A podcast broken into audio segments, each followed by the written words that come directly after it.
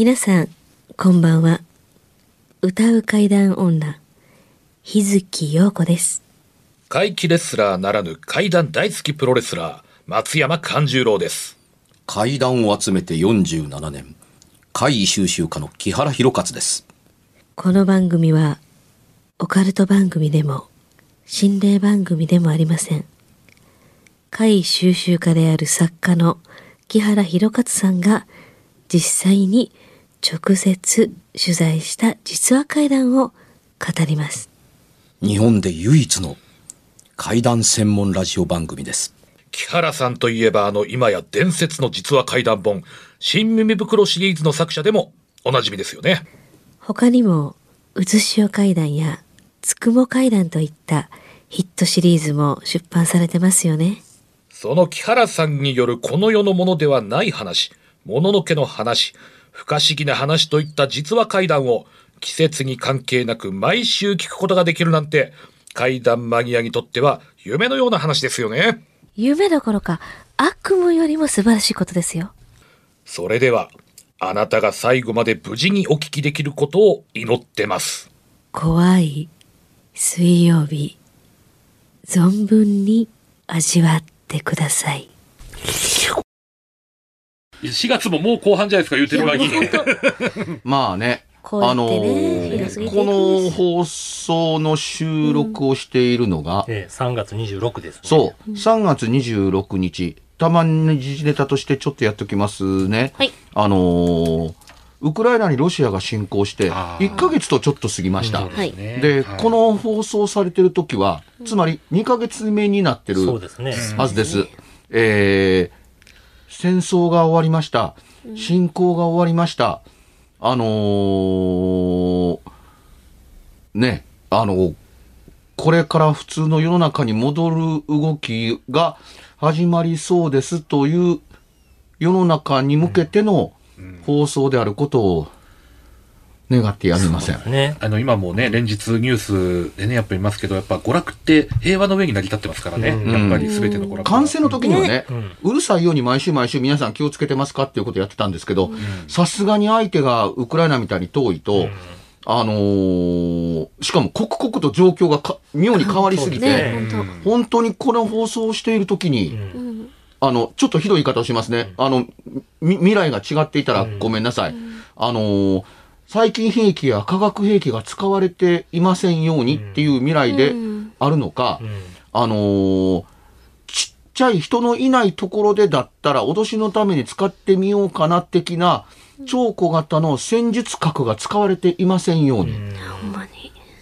うん。で、もし使われていたらこの放送、バカみたいにのんきな怪談番組になってしまうんですけども、無自覚ではないんです。あの、話に触れようがなかったっていうふうに、お前らが心配するほどのことなのか、うん。あの、駅川身近で、ん。あの、我が身に降りかかる可能性があったかもわからないけど、戦争まで取り込むのかって言われると、あの、ちょっと心外なと思っているので、あの、今回の収録の最後の冒頭にだけ、あの、この音声は、あの、後々のために記録として、あの、残っててほしいと思います。ねそれと同時に、ちょっと変わったこと言いますけどね、はい。前回の収録の時に、言ってましたっけかね、僕のところに、あのー非常用に備えておきなさいと言わんばかりに、バッグや寝袋がいっぱい手に入ったってい。うふうはい。にはい、あのニコニコ生放送で一番最初に喋ってから、ここでも言いましたけど、その翌日だったので、1ヶ月経たないうちに、東北で大きな地震がありましたからね。うんうん。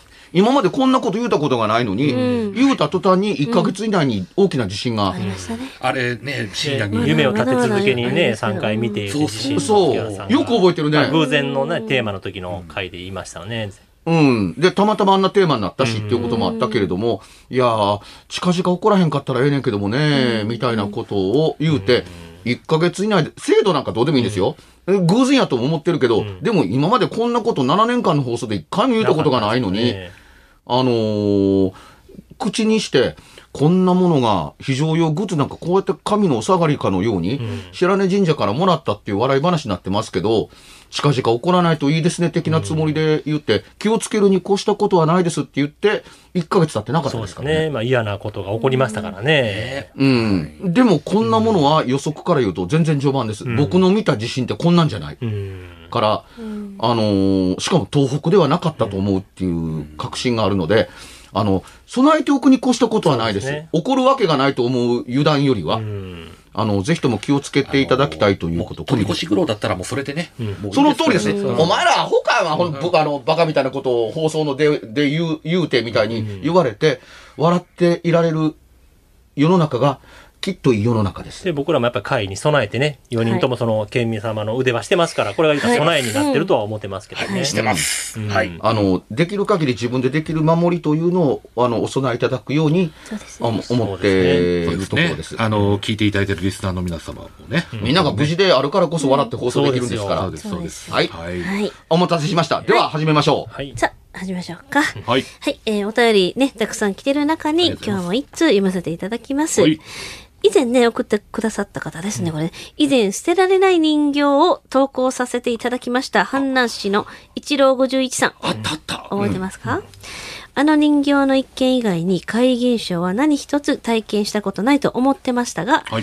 昨日妻と話していてもう一つ思い出しました思。い出しましたか？10年ほど前のクリスマス間近の頃、リビングにクリスマスの飾りをしようと、妻と当時中学生の娘と3人で楽しく飾っていました。そして一通り飾り終わった最後に数年前に購入した妻も私もお気に入りの高さ20センチぐらいのガラスでできたツリーに数々の小さなガラス細工の小物を飾り、皆さんね、これちょっと見てください。あの、ちょっそれではないんですけど、こういうこんな感じのやつです画像を送ってくれたり、でもこんなこれ感じでした結構流行ってるんですよ。あの、綺麗ね、なんかね。ガラス製のクリスマスガラス製のオーナメント。そう、うんちょっと似たものを私はね、持ってますけど、これ結構、皆さん、あの、はいちょっと小ぶりで、ます？はい。可愛らしい20センチぐらいの本当に。20センチぐらいね。うんはい。これにね、小物を飾りながら、やっぱりこの釣りええなあとか言いながら、リビングのこたつの上に置いて眺めていました。そしてそのガラスガラスのツリーをどこに飾るかとかでもなく、ん。こたつの中央に置いたまま、3人ともこたつでゴロゴロ寝転んだりしながら、えーテレビを見ていましたが、その時です。突然、パーンと大きな音を立てて、なんとそのガラスのツリーが粉々に破裂したのです。びっくりしますよね。こたつ布団や床まで破破片が飛び散るほどでした。たとえひびが入っていたとしても、折れたり割れたりするのならわかりますが、誰も触れていないのに、ただこたつの上に置いていただけなのに。あちこち飛び去る、ごめんなさい、あちこち飛び散るほど勢いよく破裂するとは。そして窓も閉まっていましたし、外から何かが飛んで当たったことも考えられないですと。こたつから出る電磁波、えー熱が影響とかも思いましたが、当時こたつは壊れていたので、電気は入っていませんでした。寒いこたつでみんな、ね、ゴロゴロ。ゴロゴロしたんかい。まああの、テーブル代わりにしてたんでしょうね。うんえー私は一体何が起こったのかわけがわからなく、ただ、呆然とその光景を見つめるだけで、妻と子供は、怖い怖い怖い怖い何何何と、もうパニック状態でした。今まで毎年クリスマスの前に、えーこのタイミングで同じ状況で同じ押し入れから出して普通に飾ってきたのになぜ急にこんなことが起こったのか全く理解不能。妻ともいろいろ考察してみましたが結局答えは出ませんでした。このガラスのツリーの事件は私が知らないだけでもしかしたら科学で証明できるようなことを、ね、現象でなのでしょうかそれともこの世はならざる者の仕業なのでしょうかと。これ割れたとかじゃなくこう砕け散ったというみじんってことですよねもう飛び散る、もう、こっちに。危突ないですね、然国家本みじんに当破裂したと。うんガラスがね。っていうことですよね。うん。だ布団にまで飛び散ったっていう。いやー科学的現象で話をするべきなのかって言われても、どういう科学なのって思うし、じゃあね、この世ならざる者の働きでこうなったんでしょうかっていうと、この世ならざる者がどういう力で、何の意味でっていう、どっちにとっても、あのーおっしゃる通りで、割れたり砕けたりっていうのはまあ分からんでもないっていう風にだったりします。うん、あのー怒ったんだから、怒るようなことがあったんでしょっていう何かにたどり着けるのではないかなっていう考え方はありますけど、飛び散るのって、あのー見かけ上の現象から言うと内部爆発ですよね。パーンとね。バーンと砕け散るんですから、放射状に飛び散んねんから、外に向かって何かが膨張したっていうことになるんですよ。普通に考えたらね、って中に何、空気なり水があって、熱膨張で耐えきれなくなって、あの、外側のガラスの耐久性を突破した結果、飛び散りましたっていうことになるけれども、そんなもんこたつの上に置いただけで、ならないですよねそんな。風にはならない。大変なことになりますよね。ねあのね、これね、大変なエネルギーがいるんですよ。そうですね。うん、折れたり割れたりって大したことないんですよ。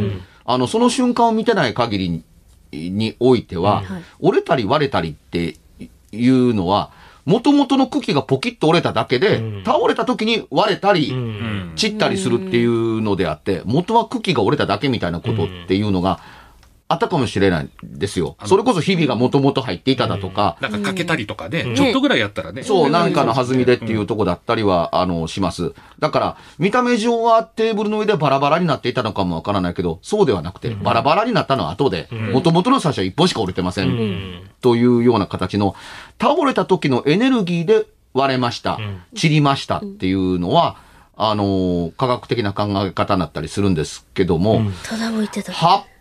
八方に散らばるほどね、砕け散ったって、ほぼ爆発的なイメージしかないので。そうパーンという大きい音を立ててって書いてましたもんね。うん。で、内部、あの、まあ、これ見本ですけどええ、見本を見た限り、内部膨張するような空気な、空気の大きな泡が入るという代物って、ただの欠陥品ですから、そうですね。まあ、そんなこともないだろうっていうふうに、あの、思ってくると、あの、こう強烈な物理現象なんうん、そうですうね。んですよ、うんで。それには莫大なエネルギーが必要なんです。何にもないところから発生するエネルギーなんてないんで、うんなんでなんやろうっていう理由に一番手っ取り早いのが、あのーね、この世のならざるものと超能力ですよ。うんなぜならば、物理の力を超えるからです。そうですね。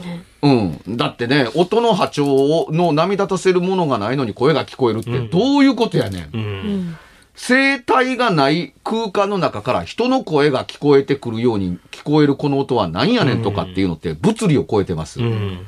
実実際ならば。うん。ね光源がないところから手が出てきました。物理を超えています。っていうとこだったりはするんですよ。んこれももちろんそれですけれども、今例に挙げたものなんかよりも、はるかに必要なエネルギーって、ねエネルギー量って多いん多いですね、これ。ですよ。うん。うん。あのーこの中がたまたま下側に筒、筒状の穴があってね、うんそこに爆竹を突っ込んで爆発させたとしましょうか。うん仮に。それでもね、まあ、あの、爆発で散らばった状態がわからないとはいえ、その中に突っ込んで爆竹爆発させても、ひょっとするとね、あの、ガラスの耐久性の方が強くて、ポンと宙に浮くだけかもしれない。うんうんうんうん。か真ん中がポキッと折れるぐらいかもしれへん。かもしれない。うんで、余震波砕けたとしても、ね、そんな粉々にまでならない。国家みじんに行くだけそうそうそうあの床とかにも散りば散らばってて。そう、こたつのエリアというのをはるかに超えてまで破片を飛び散らせるほどのことができるかどうかがうん。わからない。つまり、あのーね、筒が爆竹一本入る程度のぐらいだったらば、ガラスの厚みによるかもしれないけれども、ん。あのーそんなところにエネルギーを飛び散らせるぐらいなら、真下の空間にスポンとエアを出して、ポンと宙に浮いた方が、よっぽどエネルギーをあの正しく消費している状態になるかもわからないということだったりするんですよ。つまり、多分爆竹ではそうならないでしょうと言いたいわけですね。で、爆竹よりもつまりエネルギーが強い物理や科学の力がガラスのツリーに働いたそのエネルギーの出所はどこうんと言われたら、さっぱりわからない。わからないですね。で、エネルギーがないとこうはならないんですよそう。ですね。うんそんなものは当たり前で。うんうん。あのー仮にですよ、んこのツリーを見てなかったとします。えみんなゴロゴロしてるから。はいはい砕け散る瞬間は見てないから、うんはいあ。逆に言うとね、見てなかったおかげで目に破片が入らなかったという幸運につながってたのかもわかりません。で、これを砕け散るという状況で、見た目が爆発しているかのように見えて、なおかつ、最もエネルギーがかからない粉砕方法が一つだけあります。ほはい。少なくても思いついた中では、う。はい。宙に浮いて元に落下するんです。うーん。ポンと投げて落ちてパラパラそう、上にゆっくりゆっゆっくりかどうかわからないけど、ススピードにもエネルギーがかかるんで、上にふわふわふわふわ何かが持ち上げたかのように浮いて、パッと離して、落ちると砕け散るうっん。ていうふうに、最もね、うん。あのーその時に、こたつとガラスの、のツリーの、あの、立っているために必要な底面とのうん。接触による音が大きく聞こえます。そうですね。いわば、ガッチャンという音の前に聞こえる、ん。ドカチャーンみたいなやつですね。うん。で、この話の中には、あの、落下音に等しい音は明記されていない。そうですね。破裂音だけですね。はい。そう、破裂音のような音だったりするっていうに、ただ、破裂するしかないというふうに思ったのかもしれないかったりするんですよ。うん状況がそうですから。うん。砕け散って飛び散ってるから破裂していると思ってるから、あの音は破裂音だったのだという、ん後付けで破裂音にしてるかもわからないんですけれども、破裂させるエネルギーよりは、宇宙に持ち上げて落とした方が、んあのーエネルギーは少なくて済みます。あとは重力の力と自分の重さで破壊されますから、という風になったりはするんですけれども、そんなのはもちろん、都合のいい便宜な話であって、すね。方法論で考えるとそこしか思い浮かばへんっていうだけの問題だったりするんですよ。ガラスのツリーを宙に浮くって大変なエネルギーです、これはこれで。で、爆発よりも多少の差なんじゃないかもしれないぐらいな程度にしか数式的に出してないから、いや、実は宙に浮く方がエネルギーかかんねんでって言うかもしれないですけれども、あのー内部から爆発したというふうにご本人が思ってるんだったら、内部の爆発はエネルギーがあったって起こらへんやん。うん。そんなもん何も仕込まれへんねんから、みたいな風に声を大きくして言いたくなりますよ。そんなこと起こるもんかっていうぐらいなものが起こったっていうねんから、現象はこの世ならざることかもわからないし、科学的な分析で実は答えが出るものなのかもわからないけれども、現時点で私たちの頭脳から言うと、え、さっぱりわかりません。不明ですね、も不明。う。うん。コップにだって起こらないのにさ、だからそれはコップは丈夫にできてるからやってたらそうかもしれないし、ただ、あのークリスタルガラスでできているこのガラスのツリー、はい。そんなに弱いガラスでは作られてないと思うんですよ。まあそう、そんな風ポキッといるようなもんではないと思いますけどね。ね細くは歩きますけどね、弱々しくはありますけれども、あの、だからといって見たまんまの強度っていうことは多いい分と思いますけどね。ないと思うんですよ。そうでなかったら、あの、お買い上げいただいて、家に持って帰って箱から出してたらもう折れてましたが始まるから。うん。ですよね。ですね。うん、だから、上から持ち上げられて落として、しかも、そう高ければ高いほど爆発的に砕け散るから、実は家族がゴロゴロしてる間に、ゆっくりゆっくり上に上がって。天井ぐらいの高さそうそう、その通り。天井ぐらいの高さから、パッと手を離したかかかごとく落ちて、バーンとなったっていうのが、ただの爆発よりは、ビジュアルとして信憑性が高いというふうになったりするんですけれども、すいません。根拠ゼロです。まあ分かって言ってます。低いところからだったら強く叩きつけるとかね。うん。ただ、皆さんテレビをね、見てはったみたいやから、うんまあそれを、ものを見てたわけじゃないから、テレビ、ね。そうそうです注目はテレビに行ってましたもしこのものをでもうんずっと見てたら目とかね、顔とか怪我してる可能性もあるか、あったでしょうけどね。うん。で、宙に浮くのに音いらないですから。そうですね。うん。あの、でもね、うんあの、選択肢の幅の狭いまんまなんです、投稿のまんまでは。うんだから、一個だけ選択肢で、いや、可能性は他にありますよっていうふうに言ったら、まあ、宙に浮いて落ちるっていうことが一番合理的だったり、そうですね。うん、くどいようですけれども、こんなに重ねて言うほど怒るわけがない話を聞いて困ってるんです。そうですね。そうですよね。参ったなぁ。まあでもね、あの、はい本当によくぞまた思い出してくれましたね、こういう体験をね。というかね、こんな話ね、時間が経ってから思い出す話じゃなくて、こんなすごい話はすごい思い浮かぶでしょそうですね。いの一番に。じゃあもう一つ行きましょうか。この流れでじゃあもう一つ紹介させていただきます。はい。えー宮城県仙台市のラジオネーム島蔵さんからのお便りです。今回は手も足も出る投稿であることを祈るよ。あり毎週楽しみに拝聴しておりますが。とうございます。初めてメールを送らせていただきます。どうも。10年ほど前、当時通っていた中学校に、クラス全員で泊まろうということになりました。学校がよく許してくれたね。学校の行事なんですかね。うんえー先生からも許可をもらい、校庭でバーベキューや花火をして、22時を過ぎた頃肝試しが始まりましたそう。来るか。1階の体育館から3階の音楽室に行き、また体育館に降りてくるだけなのですが、道中には男子生徒が隠れていて脅かすというものでした。当時ビビりながらも付き合っていた彼女と2人ペアだったため、私が先導して歩いておりました。あ、なんかいいシチュエーションに入りましたね、ちょっと。我々が最初でしたので、かなり静かだったことを覚えております。ちなみに一組出発したら帰ってくるまで次の組は待つという方式でした。事件は音楽室で起きました。奥にあるピアノの上に紙が置いてあるので、それを回収しなくてはならないのですが、ミッションやね。ミッション、はい。音楽室に入ってすぐ少女、えー小学生くらいな気がしました。音楽室に入ってすぐ少女のふふという笑い声が耳元で聞こえたのです。おいえ。とっさに後ろにいる彼女が茶化して笑っているのだと思い、振り返り、何笑ってんだよと言うと、私笑ってないと震えた声で言うのです。うん。でも今、ふふって聞こえたよね？と聞くと、うん、と言ったので、んそこからは二人でパニックになり、急いで一階へ戻りました。うん。明るいところで安心した後、聞こえたよね？と私が聞くと、彼女も、聞こえたと言っていました。いいね、愛が深まって。愛が深まって、別の組に聞いたところ、そんな声はしなかったと言っていました。音楽室にも脅かそうと隠れていた男子生徒が一人いたのですが、そんなの聞こえなかったと言われました。うん。その後も何度も音楽室を使いましたが、同じ声が聞こえたことはありませんでした。この話はどういうことが考えられますでしょうか？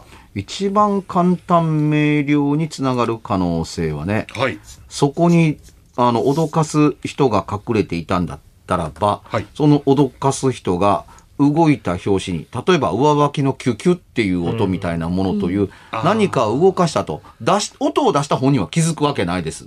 でも、音源がわからない人間は、ふふという笑い声に聞こえたという、刷り込み、インプット、思い込み、決め事、ん。あの、を、頑固に揺るがさなかったりするとどうなるかというと、最初から女の子の声やった。うん女の子の声のような、でもなければ、あ女の子の声に近しいでもなければ、まるで女の声のようだでもなく、女の子の声やっていうのは女の子の声なんでしょっていうと、当然男の子が隠れていたことこというのこと全部が音源としての原因の可能性から排除されてしまいます。うん。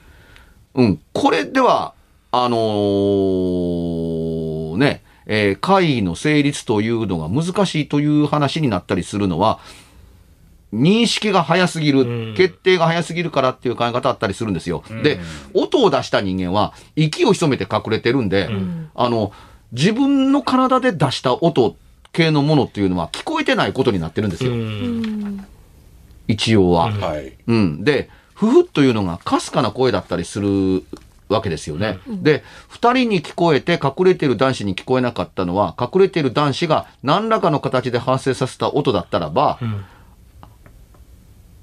女の声だって言われたら、それだったら僕じゃないっうんていう形で、決定が過ぎるから、可能性の消滅に入っているうんっていう方向性で考えると、可能性があってはすると思うんですよ。ましてや、二人っきりで歩いている時の何らかの形でした音だったりするんだったら、うん。余計隠れてる男には聞こえませんよね、うん。っていうところだったりするわけです。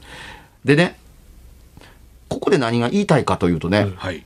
あの、結構見落としがちなキーワードなんですけれども、えはい。二人が当時付き合っていたということは僕はそれなりのキーワードだと思ってるんですよ。ほうほうほうほう。なんでかって言ったらね、うん。付き合ってない人間だったら、んね、前を歩く男子の、あのー脇の学生服を掴んだりやとか、すぐぴったりくっついたすぐそばだけれども、触れてはしいないっていう形で動いているでしょう。はい。接触がないから音が出にくい。うんただし、付き合ってえーいたらですね、塊で動いてる可能性がないと言えない。女の子のが。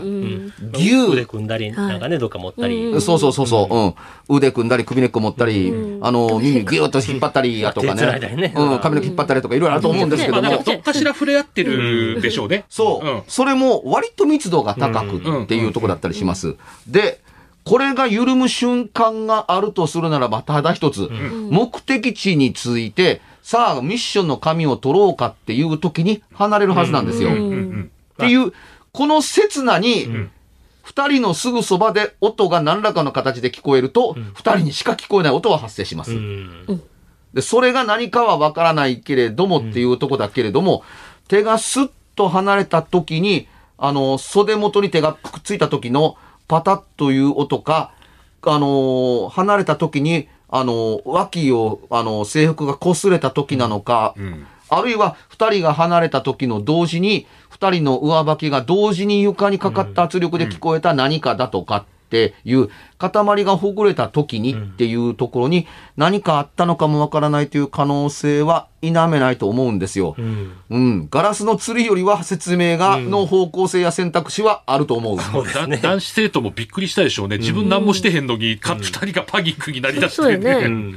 その通りやね。はいあの、隠れていて、隠れていた脅かし役の男の子こそいい迷惑ですよ。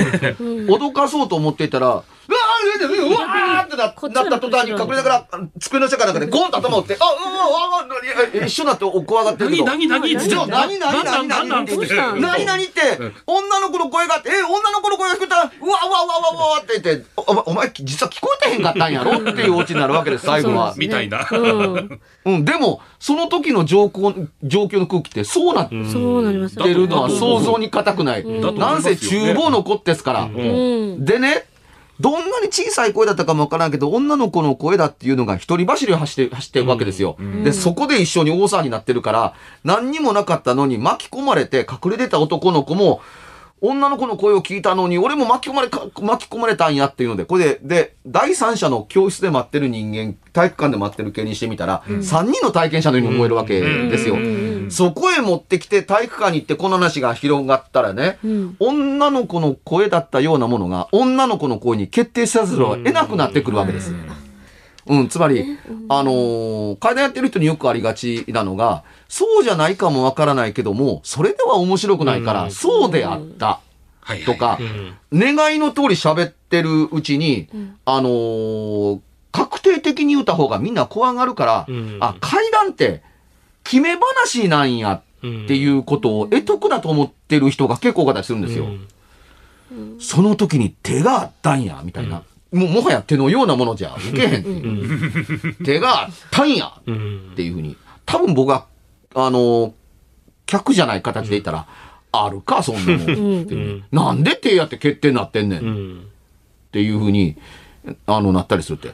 だって手やねんもんっていうふうに。ほな、切れ目はどうなってんねん？え、切れ目って何ですか？みたいなような。うんいや、宙に浮いてたんか？いや、宙に浮いたって何ですか？みたいなような。あ手でも何でもないやんかっていう可能性があったりするわけですよ。うんという方向性に触れないと、あの、要するにその、大きくて騒ぐだけの話。うん怖いだろうと言って脅かしてるだけの話で、実質的には怪異なんかどこにもないということに化けがちだったりするんですよ。意図的にやっていようがやっていまいが、うんあの、勝手に話して暴走して化けちゃうんですよ。はいびっくりしてばば、ばあの、びっくりして慌てて大騒ぎするのって意図的にやってないのと同じです。うん。で、巻き込まれてるうちに、あのー聞いたことになりがちだったりするんですよ。んということになったりする可能性もあるわけですね。巻き巻き込まれた男の子は怖いから認めないですよ。僕は聞いてないっていうふうに。だって、お前たちが慌てた後で慌ててんねんから。うん。なんであんなに慌てるんや？怖いやないか言うて逆に隠れてた男の子がね、激横プンプン丸になってること 間違いなかったりするわけですね。うんねつまりね、えー本当に女性の声が聞こえるという回であったかどうかというのは、目撃者が2人であったにしてみても、観察力にと状況に極めて、あの、回の認定するための状況が揃っていない。そうですね。で、やっぱりあの、うん上履きのこのキュッて音っていうのはすごくありそうって思いましたね。うん。うん。あの、上履きで入っ、書いあの、入ったとは書いてないですけれども、うん上履き、上履きであっても、あの、普通のスニーカーであっても、床は床ですから。うんはい。うん、あの、接触面的に、あのー体をひねることって、二人がくっついていて、そろそろ行こうかっていう時に、キュッキュキュッキュ的な何か。普段教室でみんながいる時には、あのーみんなの喧騒にかき消されて、うん。何にも聞こえへんけれども、たった二人でシーンと、あのー音楽室に入って、今か今か出るのは今か、あるのかないのか、ここではあるのかみたいな心配事の中で、耳をね、暖房ぐらい研み研ぎ澄まして聞いてたりすると、普段聞こえていても耳に入らなかった、キュッ。とか、ん擦れたりする音だとか、隠れてる人間の動いた音が、女性の笑い声かのように聞こえるという可能性は高いと思います。少女の声みたいな感じで書いてあったでしょ？そうですつまりねキーが高かったと思うんですよ。あの、小学生ぐらいの気がしましたって書いてますね。でしょ、うん。つまり、うんうん。みたいな。高音のキーだと、物が擦れる可能性の音声の紛れがある可能性が高いとうん。思うんですっていう。うんだからこの番組で収録しながらマイクに、この間みたいうんに、声が、な声かこれっていうようなものが入ってるのって、そもそもそういうことを拾わないようにできてる、そういうことをやらないようにしてるスタジオ、そういうマイクじゃないんだよっていうことからやってくると、なんだこれっていう価値はあるんですよな。りますよね。うん、しかもヘッドホンでずっと聞いてるから、うん。あの、しか、しかもこう、面と向かって目の前に、あの、4人が並んでいるので、うん音源の発生源って割とわかる。うん実際に音を立てていたら。うんあの、携帯が鳴ったら、おいおいっていうのは、うんみんなバラバラで見ない。うんうん。あの、日月の方から聞こえたぞっていうぐらいの、うんどこからかはわからなくても、方角は全員全員で一致するっていうことはあったりするんですよ。これとはちょっとわけが違うでしょ。でまあ緊張もしてただろうしね、その、うん。肝試しやから気が張ってるというか、そうそう。でも怖いっていう前提があるから、そすべてが怖い怖い怖い、音楽室怖い怖い怖いと思ってる中に何かしら音がしたら、あ、これ女の子の声やって認識して、彼女はそうは思ってなかったかもしれんけど、男の子の方がこれ女の子の声ちゃんって言ったばかりに、あ、今の女の子の声やったんやで、一緒に怖がったっていう可能性もありまだからすからね。怖い怖いと思うとね、うん。何でも。同調性バイアスによるん。同調、あの、ふんわりと、うん。あの、一緒でなければならないから、うん。そう言われたらそうやったっていう合わせが側な結果、体育館に持ってく話の時には、うん。女の子の声、やったうん。に、うん。あの、化けてしまう可能性は、極めて高かったりするんですよ。うん。で、これはね、起こった時から階段なんですよ、この人にとっては。もうすでに階段が始まってるんですよね。その肝試しの始まってるその通りなんです。階段が起こったことは、これから階段にするつもりで行って、すべて階段やと。そう。で、帰ってきたら、それがね、体育館で待ってる人間に向かって話せるお土産話になるという前提の頭というのが、原則的にあると思うんです。うん。まあ、まさに中学生の肝試しって感じの内容ですね。ねだからね。何か決定的なものがさらにあればね、うんもっとより、うん。そうですね。中学生の時から付き合っていた彼女がいて、二人で一緒に立候補して一番になった可能性が高かったりするのではい、これははいね、はいはい。うん羨ましい設定と言えるでしょう。羨ましい設定ね。えうんうん。さあ、羨ましいところで、じゃあ、告知いきましょうわか。かりました。いや、それ、ちょ、どういう流れなの えー、と、松山勘十郎はですね、えー5月22日、えー大衆プロレス松山座の、えー試合が、えー大阪の生野区民センターで午後3時からございます。えー出演者や料金の詳細などは松山勘十郎で検索していただければ、えーいろいろブログやツイッター等々出てきますので、ぜひとも、えー松山勘十郎に声だけじゃなく生で動いてる松山勘十郎に会いに来てもらえたらと思います。どうか思い切ってプロレス見たことない方もよろしくお願いします。日月陽子はひらがな3つの方の点々で日月陽子と検索してください。SNS やホームページなどでいろいろ情報が、えー広ま、広がっていると思います。4月の29日だと思うんですけど、4月の最終金曜日の22時から、えーニコニコ生放送、九段ちゃん暗殺計画、カッコ仮を、えー22時から朝の2時まで4時間放送、お配信の予定です。途中で有料になりますけれども、有料の価値があるのかないのかわからない番組ですけれど、よろしくお願いします。番組では別冊怪談ラジオを販売しております。ちょっと普通の地上波のラジオでは放送できない僕の体験を、あの、語っています。二度と本の形でまとめるつもりのない話が入っていますので、ぜひお聞きになってくださればと。どうやったら帰るの？詳しくは、ラジオ関西の怪談ラジオのホームページをご覧になって、ぜひともお買い求めいただければと思います。今夜はいかがでしたでしょうか？何もなければいいんですが。え？ちょっと、あなたの城、誰ですか？番組ではお便りや感想のほか、あなたが体験した怖い話や、あなたが聞いた身近な人の不思議な体験、また怖い写真や曰く因縁のあるものなどもお待ちしています。メールの宛先は、階段アットマーク jocr.jp k-a-i-d-a-n アットマーク jocr.jp ファックスは078-361-0005 078-361-0005おはがきは郵便番号650-8580ラジオ関西階段ラジオ怖い水曜日まで。ぜひ、本物の怖い話を私に教えてください。お相手は、歌う階段女、日月陽子と、怪談大好きプロレスラー松山勘十郎と、そして階段を集めて47年、木原博一でした。それではまた来週、お耳にかかりましょう。この一週間、あなたが無事でありますように。